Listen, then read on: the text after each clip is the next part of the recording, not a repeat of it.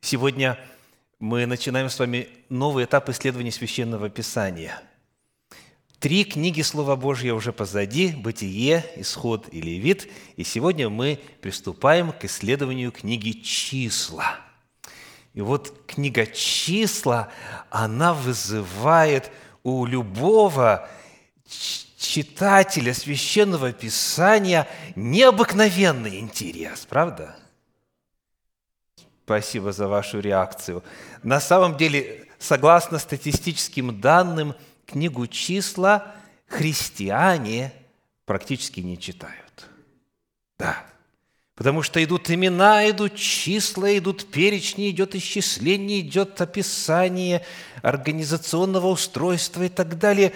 И народ открывает и говорит, а зачем мне это все нужно? Вот готовясь, в частности, к сегодняшней проповеди, я просматривал комментарии разных специалистов, э, богословов, профессоров, и один из них, начиная свой комментарий, так и говорит, нам это вообще не нужно.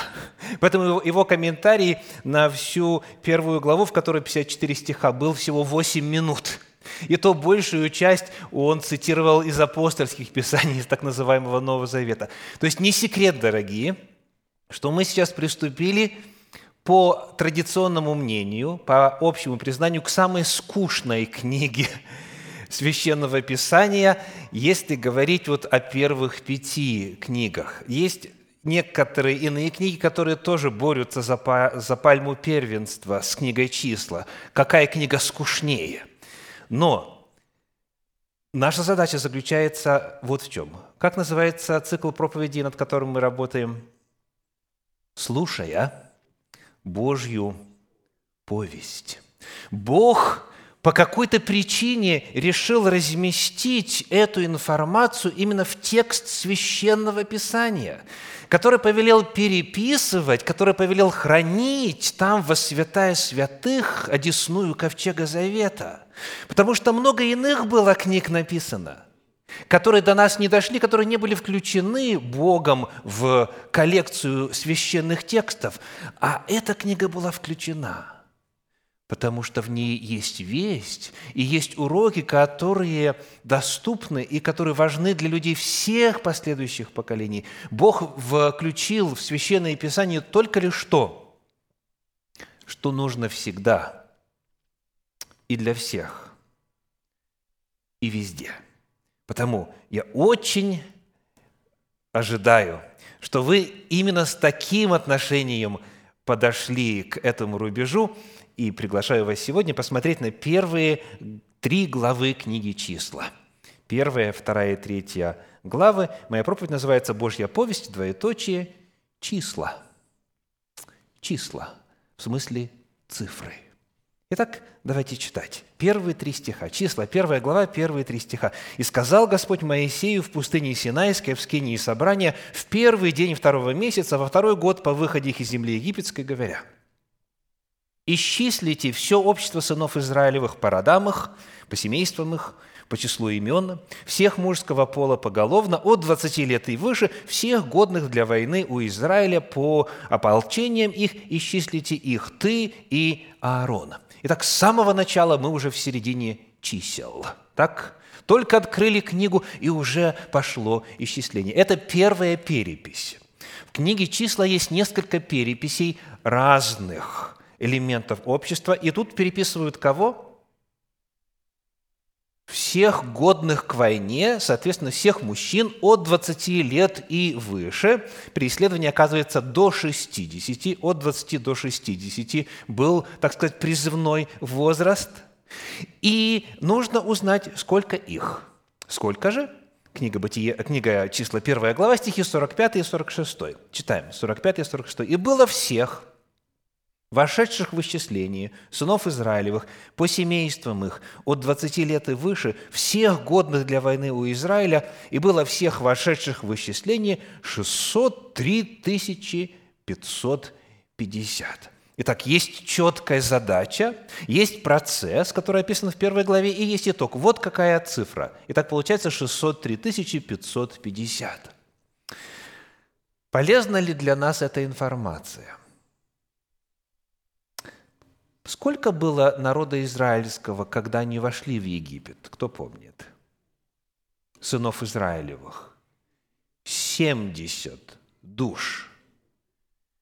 Это мужчин имеется в виду. Плюс, соответственно, жены. И вот они жили там, в дельте Нила, на протяжении определенного времени. Кто был с нами на протяжении исследования книги «Исход», знают, сколько именно жили. И вот за это время народ умножился от 70 мужчин до 603 тысяч мужчин. Вот и здесь сразу же открывается вопрос, а как это было возможно? А что это означает? Кто сюда включен и так далее? И на все эти вопросы в Библии есть ответ. Если бы не было этой главы, мы бы многого не понимали, мы бы многого не знали. Соответственно, если 603 тысячи мужчин, то сколько всего было народу? Считается, что 2-3 миллиона, в зависимости от того, сколько детей было в среднем и так далее, сколько было тут сестер и прочее, прочее.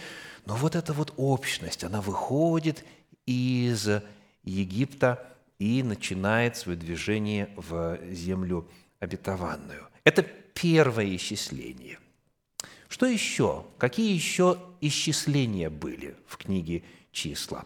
Посмотрите, пожалуйста, на третью главу стихи 14 и 15. Числа 3 глава, 14-15. «И сказал Господь Моисею в пустыне Синайской, говоря, «Исчисли сынов Левииных по семействам их, по родам их, всех мужеского пола от одного месяца и выше исчисли». Сколько всего колен Израилевых, помните? Двенадцать. Кто больше? Тринадцать, спасибо. Правильный ответ – тринадцать. Откуда тринадцать? Потому что вместо колена Иосифа наследовали место среди братьев Иосифа его сыновья Ефрем и Манасия. Потому было 12 сыновей, но нету колена Иосифова, а есть колено Ефрема и Манасии. Поэтому получается, что 12 колен Израиля, а вот здесь кто у нас отдельно считается? Колено Левия.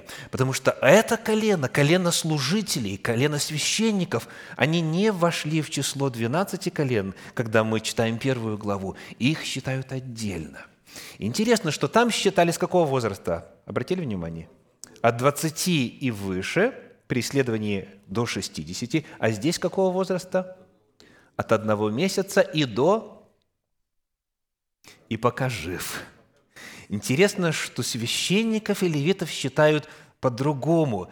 И это тоже целая тема. Почему?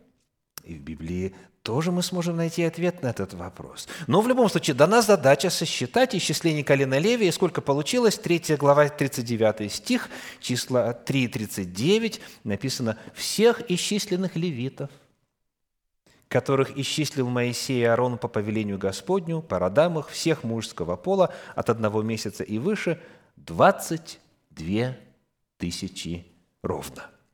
Вот это вторая перепись. Движемся по тексту дальше. В 3 главе 40 стих говорит, 3 глава 40 стих, «И сказал Господь Моисею, исчисли всех первенцев мужеского пола и сынов Израилевых от одного месяца и выше, и пересчитай их поименно». Третье исчисление – все первенцы, все первородные в Израиле. Вот есть задача, и вот результат мы находим – стихи 42 и 43. «И исчислил Моисей, как повелел ему Господь, всех первенцев из сынов Израилевых, и было всех первенцев мужеского пола по числу имен от одного месяца и выше 22 тысячи 73». Вроде бы снова просто статистика, но, дорогие, зная количество первенцев мужеского пола и зная общее количество мужчин в возрасте от 20 до 60, мы можем с легкостью посчитать их соотношение, которое даст нам средний размер семьи. И это тоже очень интересно и очень увлекательно. В свое время мы этим занимались при исследовании Торы. Итак, Третье перечисление – это перечисление всех первенцев. Четвертое перечисление, четвертая глава, стихи с 1 по 3, числа 4 глава с 1 по 3. «И сказал Господь Моисею и Аарону, говоря, исчисли, все, исчисли сынов Каафовых и сынов Левия по родам их, по семействам их, от 30 лет и выше, до 50 лет, всех способных к службе, чтобы отправлять работы в скинии собрания». Четвертое перечисление – у нас это перечисление теперь все тех же представителей колена Левия, но теперь кого считают? Всех, кто служит. То есть там было от одного месяца и пока жив, а здесь от 30 до 50 всех, кто совершает служение. То есть 50 лет представители колена Левия уходили на пенсию. Кому из вас нравится такой подход? Ага. Спасибо. То есть от 30 до 50, 20 лет служили, а потом сказано, могут помогать, там могут содержать стражу, но уже служить, уже работать не работают. И вот здесь перечисляются имена их. Сынов Каафовых исчисли. Дальше у нас стих 21 и 22, 21 22, «И сказал Господь Моисею, говоря, исчисли и сынов Герсона по семействам их, по родам их, от 30 лет и выше до 50 лет, исчисли их всех способных к службе, чтобы отправлять работы при скине собрания». То есть левитов считают по родам. И еще один стих нам нужен, 29, «Сынов Мирариных по родам их, по семействам их, исчисли». И вот, когда это все было подсчитано, то читаем в 4 главе, в стихах 46 по 48 следующее. 4 глава, 46 по 48. «И исчислены все левиты, которых исчислил Моисей и Аарон и начальники Израиля по родам их, по семействам их, от 30 лет и выше до 50 лет, все способны к службе для работ и ношения скини собрания, и было исчислено их 8 580». Это четвертое исчисление – тех именно левитов, не просто всех мужчин колена Левия, потому что там и левиты, и священники, а именно левитов от 30 до 50. Вот такая цифра получилась. И еще есть у нас, теперь уже в конце книги, давайте откроем 26 главу книги «Числа», и там прочитаем стихи 1 и 2 числа 26 глава, стихи 1 и 2. «После сего поражения Сказал Господь Моисею и Илиазару, сыну Аарона, священнику, говоря, «Исчислите все общество сынов Израилевых от двадцати лет и выше по семействам их, всех годных для войны у Израиля». Повторное перечисление кого? Всех мужчин, военно обязанных от 20 лет и выше, всего общества. И вот что у нас получилось – 26 глава, 51 стих, 26-51, написано, «Вот число вошедших в исчисление сынов Израилевых – 601 730». А вначале было сколько? 603 тысячи с чем-то. Здесь 601 тысяча 730. Чуть позже мы зададим вопрос о времени этих двух исчислений. Но вот чтобы завершить э, историю подсчетов, 26 же глава книги числа, давайте 57 стих прочитаем. 26, 57. Написано, «Сии суть вошедшие в исчисление левиты по поколениям их, от Герсона поколение Герсонова, от Кафа поколение Кафова, от Мерари поколение Мерарина». И вот теперь их число повторное исчисление колена Левия, 26 глава, стихи 26, то есть 62 и 63, 62 и 63, «И было исчислено 23 тысячи всех мужского пола от одного месяца и выше, ибо они не были исчислены вместе с сынами Израилевыми, потому что не дано ему дело среди сынов Израилевых. Вот исчисленные Моисеем и Елиазаром священником, которые исчисляли сынов Израилевых на равнинах Моавицких у Иордана против Иерихона». Итак, когда исчисление было сделано? Повторное исчисление всех мужчин в возрасте от 20 до 60 и повторное исчисление всех сынов Левииных от месяца и пока жив было сделано когда? Перед Иорданом. Значит, сколько времени прошло? 38 лет. Первое исчисление было во второй год после выхода из Египта. Так было 603 тысячи. Прошло 38 лет, и народа стало меньше. 601 тысяча. Почему? За 38 лет можно было умножиться, так? Следующий текст нам говорит, 64 стих, 64. «В числе их не было, вот в числе всех этих перечисленных не было ни одного человека из исчисленных Моисеем и Аароном священникам, которые исчисляли сынов Израилевых в пустыне Синайской, ибо Господь сказал им, что умрут они в пустыне. И не осталось из них никого, кроме Халева, сына Ифонина, и Иисуса, сына Навина. То есть вот эти все перечисления, они дают нам возможность проверить, в действительности ли то, что Бог обещал, то, чем Бог угрожал, то, как Бог наказывал, в действительности ли это состоялось в истории. И мы находим, да, к сожалению, народ не вырос за 38 лет, наоборот, несколько уменьшился. Вот это вот перечисление. Сколько у нас всего исчислений в книге числа? Шесть. Шесть. Исчисление всего народа, исчисление отдельно сынов Левиных, потом исчисление тех, кто служит, левитов, так, и э, исчисление первенцев, и потом повторное исчисление всего народа и так далее. То есть шесть, шесть исчислений. Но это не все. Недаром книга числа названа книгой чисел. Так? Кстати, э, ее традиционное название в иудаизме – Бамидбар, что означает «в пустыне». Книги обыкновенно называются по первым значимым словам. И вот, когда мы читаем первую главу, первый стих, книга числа 1.1, «И сказал Господь Моисею в пустыне Синайской». Вот это «в пустыне» – это Бамидбар. В действительности, книга числа она рассказывает о пребывании народа в пустыне 38 лет. Но когда этот текст был переведен на греческий язык, то в Септуагинте, в греческом переводе, назвали числа по содержанию. Потому что на самом деле здесь очень много всяких перечислений. Итак, что еще перечислено, кроме вот, собственно, списка, кроме исчисления народа, кроме переписи народа населения?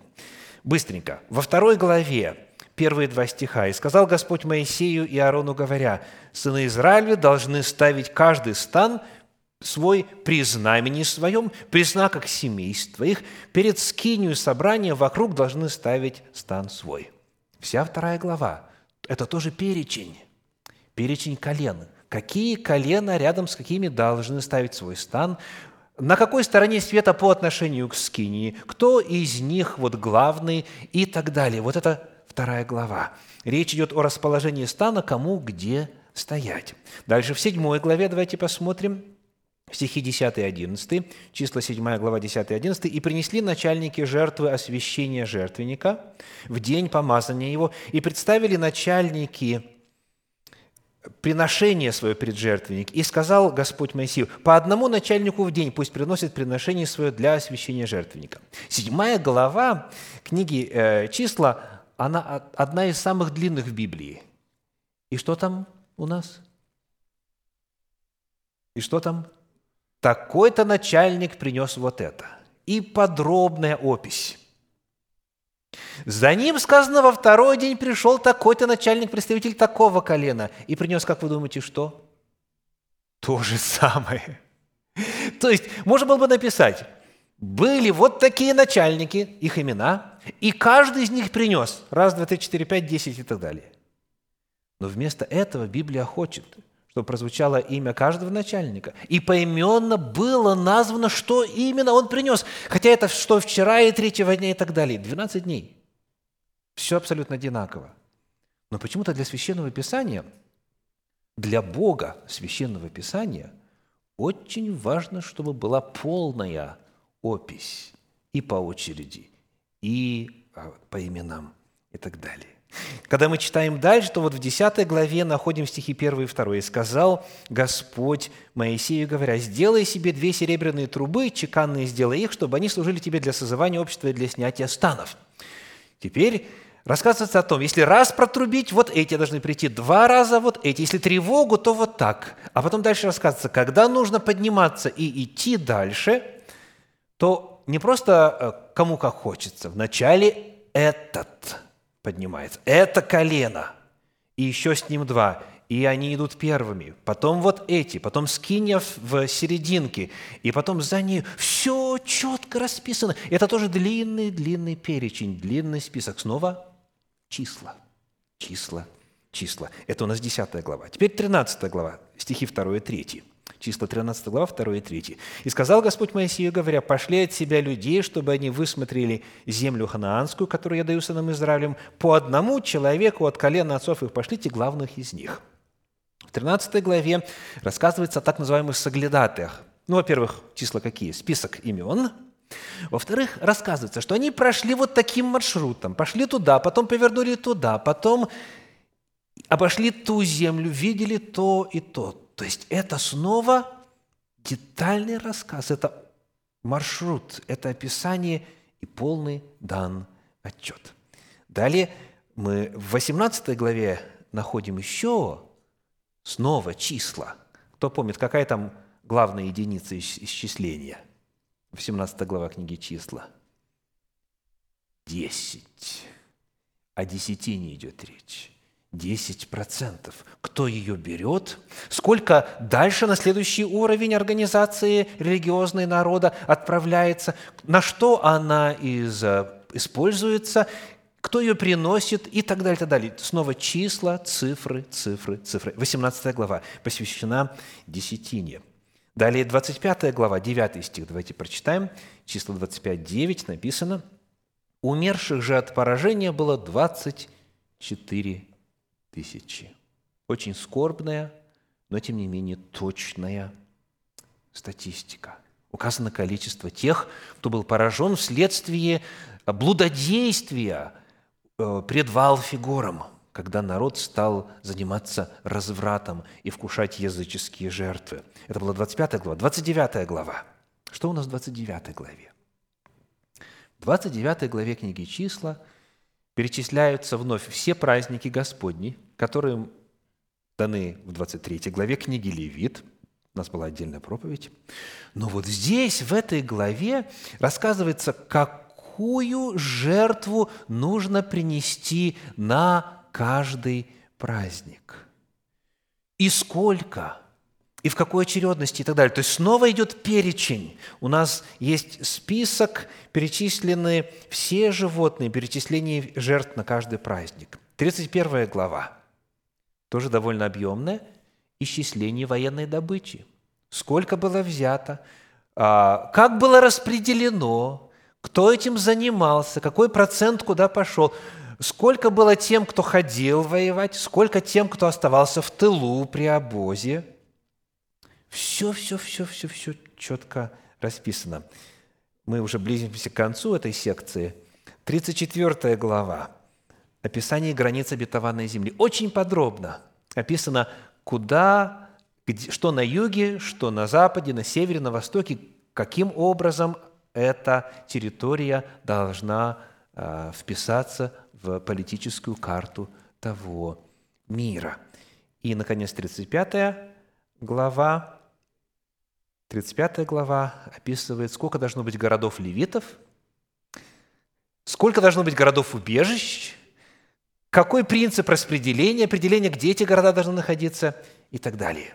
Потому на самом деле, когда мы э, читаем вот это название «числа», то вполне можно согласиться, что и еврейское название Бамидбар в пустыне, потому что описывается 38 лет путешествия в пустыне – и также а, греческое название, да, числа, вполне уместно. Я одно пропустил, чуть было не пропустил. В 33 главе, первые два стиха, вот что написано. Числа 33 глава, первые два стиха. «Вот станы сынов Израилевых, которые вышли из земли египетской по ополчениям своим под начальством Моисея и Аарона. Моисей по повелению Господню, подчеркиваю, Моисей по повелению Господню сделал что? Описал путешествие их по станам их, и вот станы путешествия их. То есть оттуда вышли сюда, оттуда вышли туда. Вот все эти годы путешествия и блуждания в пустыне, все описаны. Мы знаем маршрут. Все зафиксировано. Ну что ж, Я думаю, чисел достаточно, теперь вопрос. Помимо того, что мне удалось бегло вот так вот отметить о значимости этого всего дела, этих цифр, этих чисел, давайте теперь зададим вопрос шире. Для чего? Какова Божья весть?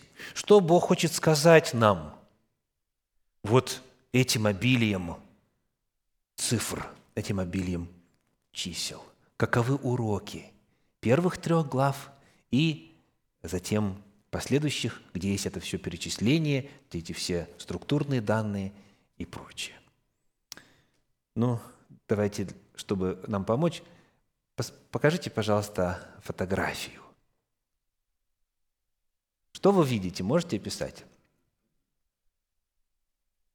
Вы видите общественный транспорт. Вот. Для тех, кто сидит чуть подальше, опишу. Это грузовик, на который навьючено, с позволения сказать, много всяких тюков, мешков, там, сумок и так далее, а поверх их сидят пассажиры. Ну, так вот, э, прикинуть, если сколько их? Человек сто, кто-то говорит, кто-то говорит меньше 50. Поди знай. А знаете что? Господь точно знает. Первое, что мы обнаруживаем, дорогие, Бог любит подсчитывать. Первый урок, очень важный урок. Библия совершенно четко открывает, что Бог любит считать, умеет считать, и более того, нас учит считать. Сколько у вас человек в церкви? 200-300. Нет, нет. Господь точно знает, сколько было на богослужении в прошлую субботу, сколько сегодня, сколько будет в последующую до Его пришествия. Так? Он точно знает, кто входит в списочный состав членов церкви. Он точно знает, кто из вас в стадии посетителей. Год, два, десять, двадцать. Он знает, кто уже решил стать членом церкви. Так? Он знает, сколько людей в возрасте от ноля до трех, от четырех до шести и так далее.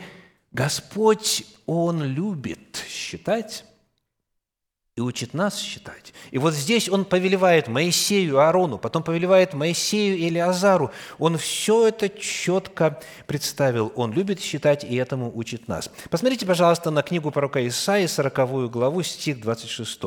Исаия, 40 глава, стих 26, вот что говорит. «Поднимите глаза ваши на высоту небес и посмотрите, кто сотворил их, кто выводит воинство их счетом». Смотрели когда в последний раз смотрели на ночное небо? Очень хорошо. И вот написано, он выводит воинство их как счетом. Счетом. Он всех их называет по имени – по множеству могущества и великой силе у него ничто не выбывает, то есть никто не пропущен, все зафиксировано. Вот таков наш Господь, и этому Он учит нас. В восстановительном переводе написано, ничто из них не отсутствует, то есть все, что должно быть, все есть, а кого нету, того и нету, и это зафиксировано. Я вспоминаю из детства одну карикатуру, которая была очень похожа вот на ту фотографию, что мы только что с вами э, созерцали – а именно на повороте а, изображен автобус, набитый до нельзя, и руки и головы торчат и из дверей, из окошек, и везде, откуда можно. И вот, значит, один пассажир вывалился, да, то есть на вот так вот на повороте, и один из пассажиров, ближе расположенных к водителю, говорит, товарищ водитель, вы пассажир, вы одного пассажира потеряли. И тот водитель отвечает, ничего, зато их вон еще сколько осталось. Понимаете, какая разница, сколько там, 30 или 70, на одного больше, на одного меньше, плюс-минус туда-сюда, неважно. Важно, говорит Священное Писание. То есть первое, Господь учит нас считать.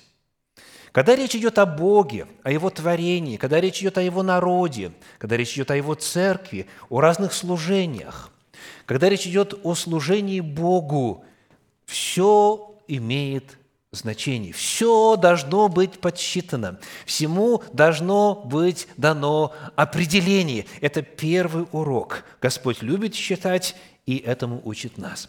Давайте посмотрим на еще один отрывок Священного Писания. Попытаемся извлечь еще один очень важный урок во свете этого отрывка. Это у нас 1 Коринфянам 14 глава 33 стих. 1 Коринфянам 14, 33.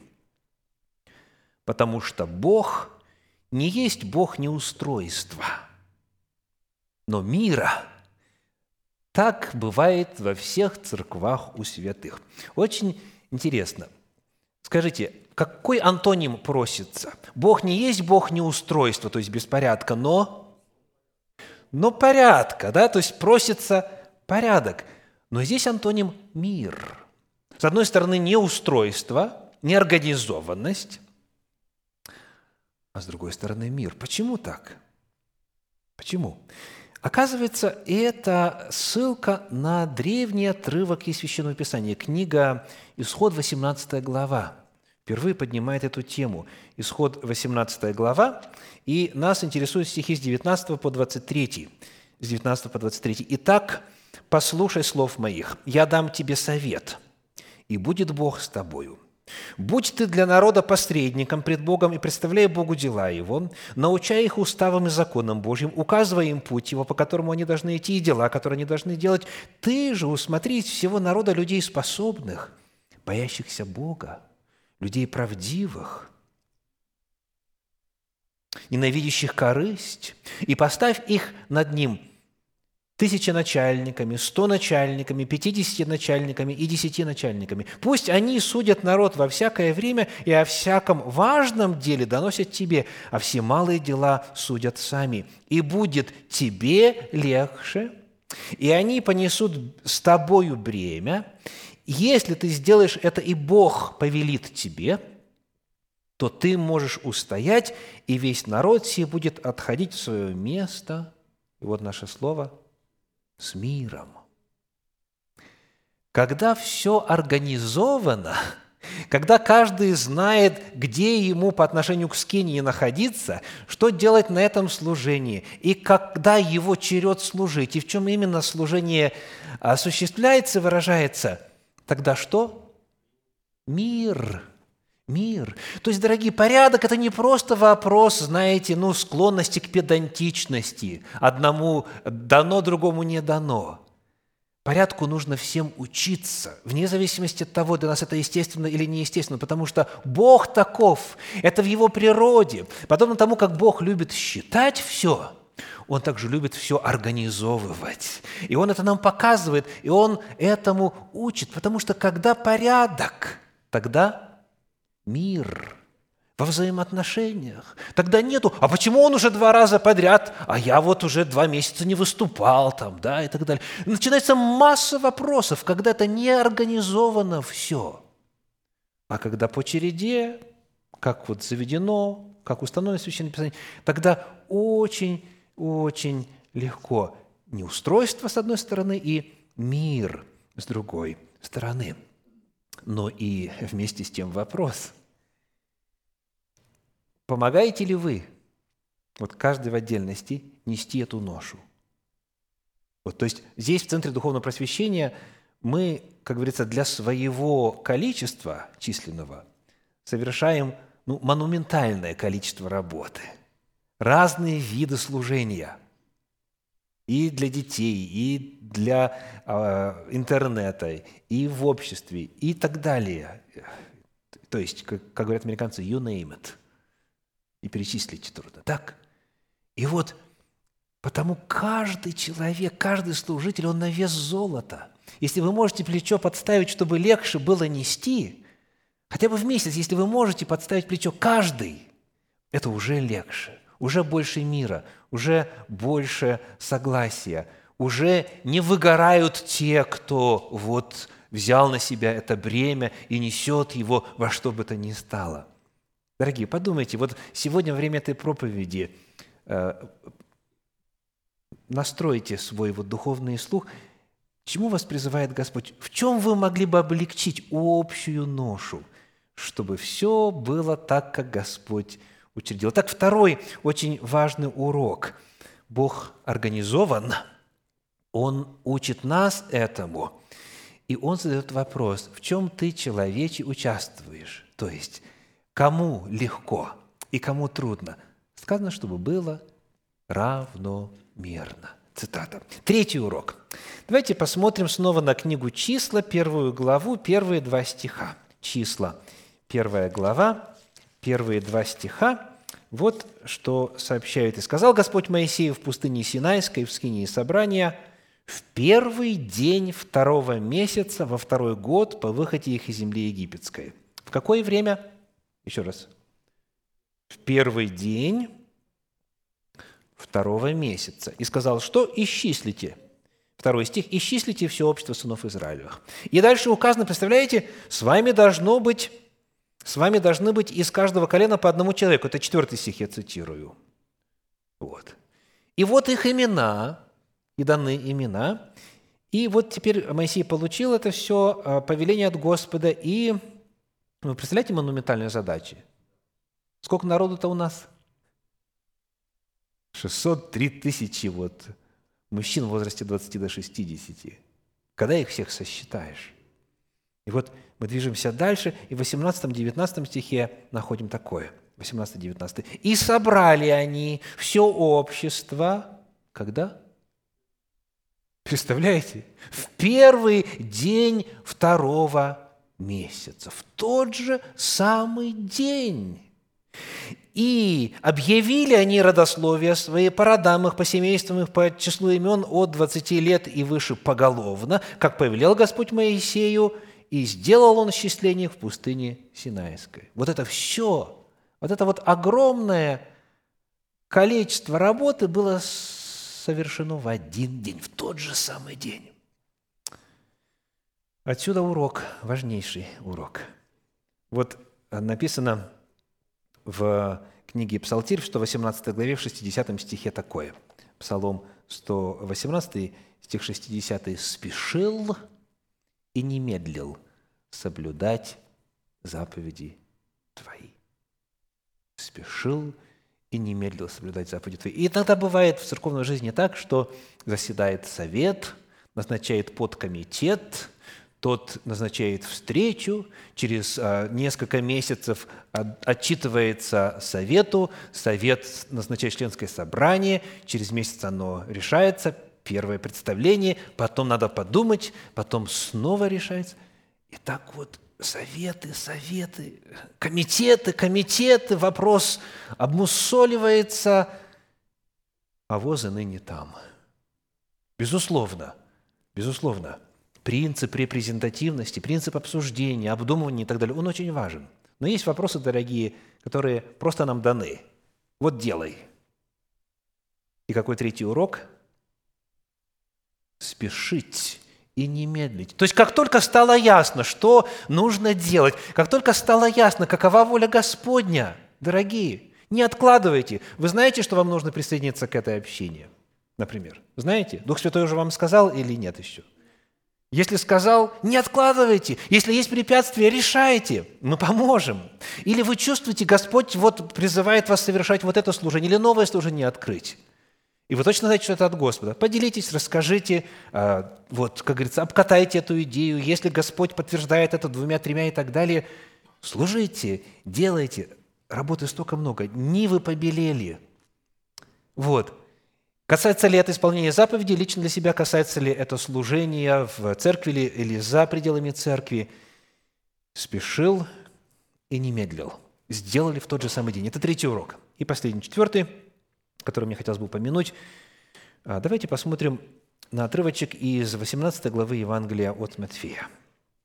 Матфея 18 глава, стихи с 11 по 14. 18 глава с 11 по 14. «Ибо Сын Человеческий пришел взыскать и спасти погибшие. Это вот контекст. Как вам кажется, продолжает Иисус, если бы у кого было сто овец, и одна из них заблудилась, то не оставит ли он девяносто девять в горах и не пойдет ли искать заблудившуюся? И если случится найти ее, то истинно говорю вам, он радуется о ней более, нежели о девяносто девяти незаблудившихся. Так нет воли Отца вашего Небесного, чтобы погиб один из малых сих. Известная притча о заблудшей овце. Вопрос к вам такой. Откуда пастырю узнать, что одной из ста недостает? Только один способ существует. Он их пересчитывает. Он их периодически пересчитывает. Более того, он каждую знает по имени. Так написано в Евангелии от Иоанна в 10 главе. Он знает их по имени. И когда он видит, что одно недостает, это для него сигнал. Нужно срочно отправляться на поиски. Знаете ли вы человека, которого вы не видели уже на богослужении а, за все время пандемии? Кого-то, вот, кто сидел рядышком или входил с вами вот в один класс библейской школы, или вы поддерживали контакты и так далее. Знаете ли вы, задаете ли вы вопрос, где этот человек? Безусловно, есть пресвитеры, все члены церкви распределены среди пресвитеров, на них особая вот, а, обязанность лежит и так далее. Но каждый из нас вот может извлечь очень важный урок – забота, забота. Конечно же, пандемия – она многих расслабила. И многие поняли, что очень удобно в богослужении участвовать виртуально. И потому я так рад видеть каждого из вас, кто все-таки приходит, хотя, безусловно, всегда есть определенные риски, да, и всегда есть опция остаться дома.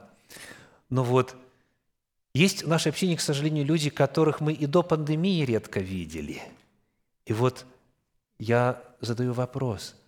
Знаем ли мы, знаете ли вы точно, вы лично, где те люди, которые составляют единую семью, духовный центр духовного просвещения? Вот это четвертый урок. Какой? Забота – Забота. Мы считаем не для статистики только лишь, чтобы хорошо было видно. О, растем, о, больше собираем, о, как говорится, развиваемся. Не для... Э, хотя все это важно и приятно, безусловно. Так? И количество подписчиков возрастает и на канале в YouTube, и в группе там в Фейсбуке, и, и так далее, и так далее. Количество людей приходящих и прочее.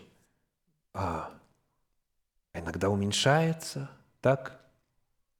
В жизни э, истории церкви всякое бывает, разные периоды бывают. Люди выезжают, люди отходят от Господа и так далее.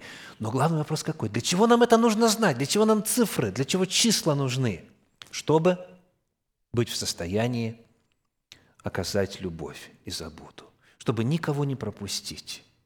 Да, мы все, к сожалению, грешны, мы все допускаем ошибки, мы можем упустить кого-то из виду, но вот сообща, коллективно, соборно – помогая друг другу, мы обязательно сможем обогреть любовью Божьей и позаботиться о человеке, который нуждается. Потому, придя сегодня домой после богослужения, пожалуйста, позвоните кому-нибудь.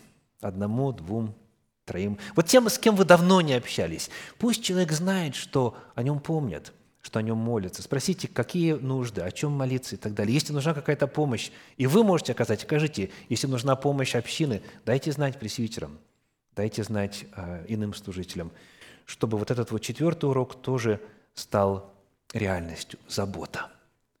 Заботу оказывать можно эффективно тогда, когда есть статистика, когда есть числа. Да благословит вас Господь.